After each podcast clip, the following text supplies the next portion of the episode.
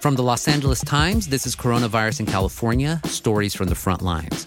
I'm Gustavo Arellano. It's Friday, April 24th.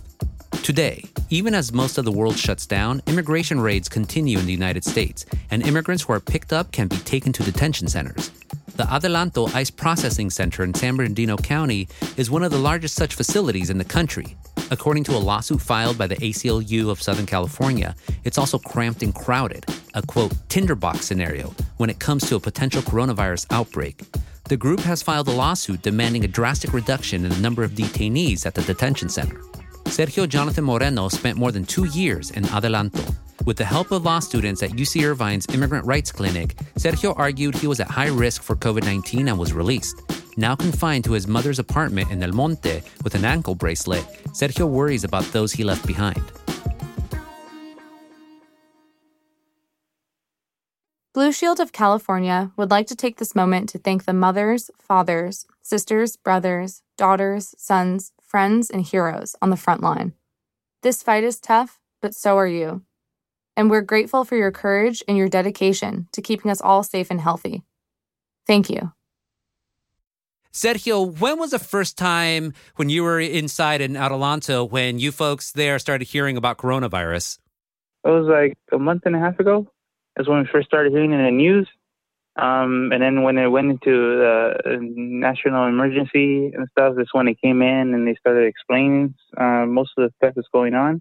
And so when it comes out, what do all of you start thinking or what do you start talking about? Uh, we got all nervous and they were saying that they were going to start quarantining people before they bring them inside. Any new people that came in, um, they're going to quarantine them for 14 days. They're going to check if they have symptoms. If they show any type of symptoms, they wouldn't come in. If if they were cool after the 14 days, they're able to come in and then they get their bed and everything. But they actually never did that like two days later, they brought a, a new person in. They didn't ask him um, if he was sick or anything. They just asked him um, um, if he's showing any type of symptoms. They, they didn't check him. When he came in, he said he was coughing. He had a little uh, headache, a fever, but they said, "Oh, he's fine. They don't. He don't qualify for the coronavirus." But they didn't even quarantine him for 14 days. They just straight brought him in and they gave him a room.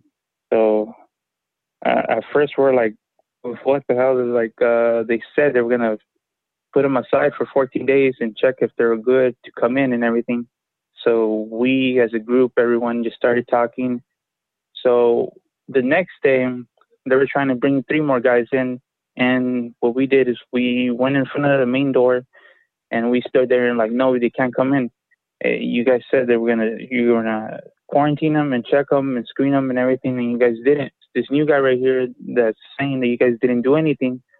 So so we have the proof, you know. After that, they they they moved them and they they took him to another dorm.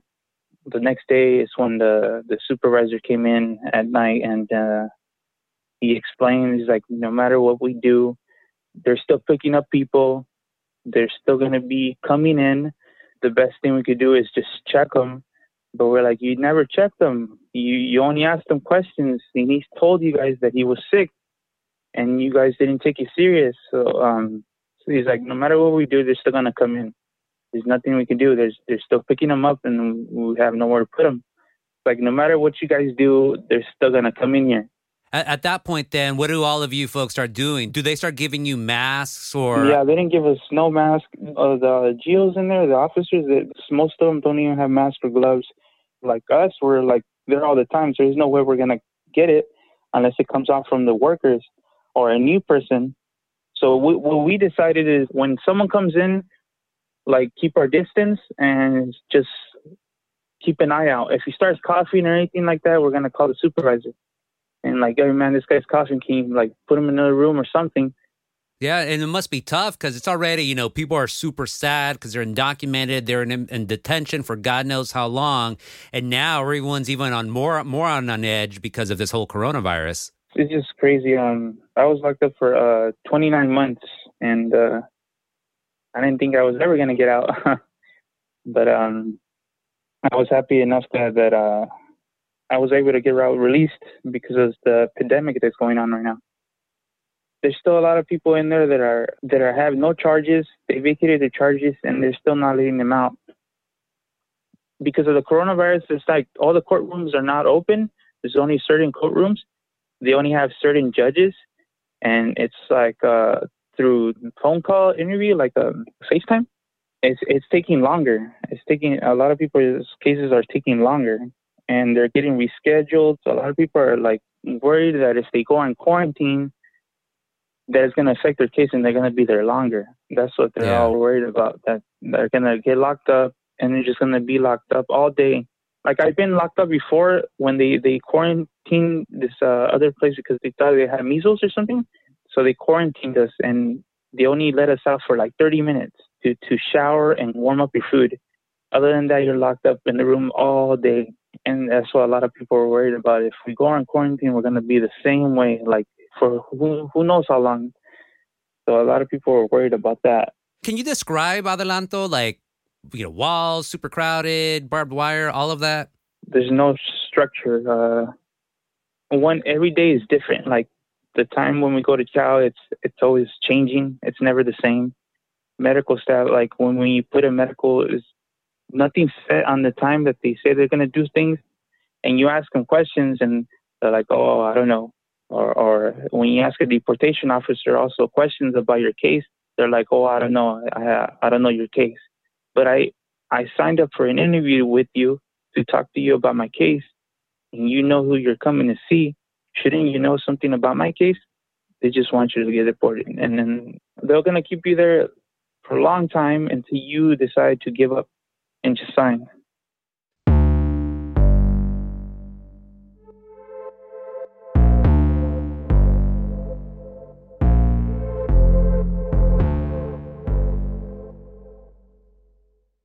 This LA Times podcast is presented by Blue Shield of California.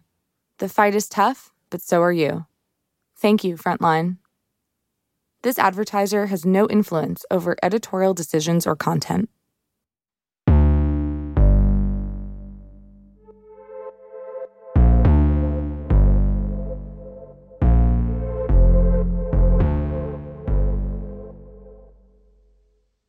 So, Sergio, at what point do either yourself or your lawyer think, you know what? we got to get Sergio out of here because this coronavirus is really dangerous at, a facility like Adelanto. Well, it was just last week when she told me she was going to put in the motion for the habeas corpus. It actually was pretty quick. I was really, really surprised. Uh, she put it in on Monday, and by Thursday, she already had an answer. So I was really grateful on that. Um, like, what did she say? Like, she said, "Hey, Sergio, like, I'm going to get you out because you know you're probably going to get coronavirus if you're in there." she asked me a couple questions how they're how they have us in there um how we if they're keeping us with social distancing or nothing. But no everything's pretty much the same. Um, people aren't wearing masks. And when we go to chow we sit next to each other. We're in the dorms all together. So there isn't really any difference that they're doing. Um they ain't like providing us with gloves. They ain't providing us with sanitizer. They ain't providing us with masks it, it's pretty much the same thing so when you left, what did you tell your fellow detainees or what did they tell you? Well, everyone just started asking me what you do, what you do. I was like, well, my lawyer put this petition, the habeas corpus, and I explained everything that I that I told her. And then they all started asking me for a phone number, and then they're all happy that I'm getting out, and because I I was there for a long time, and I don't know, it was just surprising. I, I didn't think I was gonna get out. I I, I was just quiet all the time. The whole time I was like, "What? I can't believe it." I, yeah. I still didn't believe it until it actually called me. Yeah, no, for sure. Over two and a half years. Uh, so you get back home, but like, you know, we have all this social distancing. So how has your family and your friends been able to catch up with you? Oh, I haven't seen any of my friends. Uh, my family, that's what got me uh, a little nervous. So when I first came out, right away they gave me a mask and gloves and they're like, oh, the, the hug and no one and anything. So when I came in, I had to take all my clothes off, take a shower, sanitize myself and everything, and, and it's just totally different from what I remember. You know, it's and yeah, it's it's it's different for me. Yeah, no, it's tough because you haven't seen your family, you know, your wife, your kid, your mom, your brother in like over two years, at least in that sort of close relationship away from the detention facility. And all of a sudden you're like, well, you can't really hug and you can't really do much because of this social distancing. Yeah, uh, when I first got here, I couldn't even hug my daughter, so I had to take a shower first. And uh, I was I was wanting to cry and stuff. Like I haven't give her a good hug in so long, and I'm really happy that I'm with my family now. And uh, I've been spending time with my daughter these past days. Um, I'm just happy to be out. Yeah, no, definitely. You know, a lot of people, the issue, of course, of illegal immigration, really contentious still in the United States, even in California. And some people say, well, you know, people shouldn't be caring about undocumented immigrants. They should just be left there at the detention facility. What would be your response to people who say stuff like that? They shouldn't be thinking like that about people immigrants. Um, there's a lot of people in there that that don't really deserve to be there. Everyone thinks that there's like big time criminals in there, and there's there's really not. There's just misdemeanors. I'm I'm one of the few that they got lucky and got released, but there's still a lot in there that are still fighting. And uh, well, so what's next for you? Are is there still a chance that you might be put back in? Are you out for good? What's next? Well, I'm still gonna be fighting my case. I'm actually in an ankle monitor right now, so I'm like kind of like in a house arrest thing and I don't have my first interview till June 10th. And right there, they'll I guess they'll give me new restrictions. I don't know if they'll take this ankle monitor off, but um, my case is still going. And the next thing I got to do is vacate my charge. And hopefully, if I vacate my charge, the charges of immigration will be dropped, and I'll be able to win my case. But uh, if if I lose, I still would have to go back they'll pick me up again and I go back and I still go through the deportation proceeding again. We reached out to ICE and to the GEO Group, which owns the Adelanto Detention Center, for comment. According to them, there's clean water and soap at Adelanto, and all staff and detainees now have masks. New detainees are screened before entering the facility. Those with fevers or other COVID 19 symptoms are isolated from the general population. Those without, but deemed at high risk to contract coronavirus, are housed in a single cell or in groups. Adelanto hasn't yet reported any positive coronavirus cases, but they claim to have identified 600 detainees vulnerable to catching the disease. That's it for today's episode of Coronavirus in California Stories from the Front Lines. Thanks for listening. Do you have a story you want to share with us? Call our hotline at 213 986 5652 and leave us a message. That's 213 986 5652 or email me, gustavo.arellano at latimes.com. This podcast was hosted by me, Gustavo Arellano. Our producers are Paige Heimson and Stan Lee. Our senior producer is Rina Palta, and our executive producer is Abbie Fentress Swanson.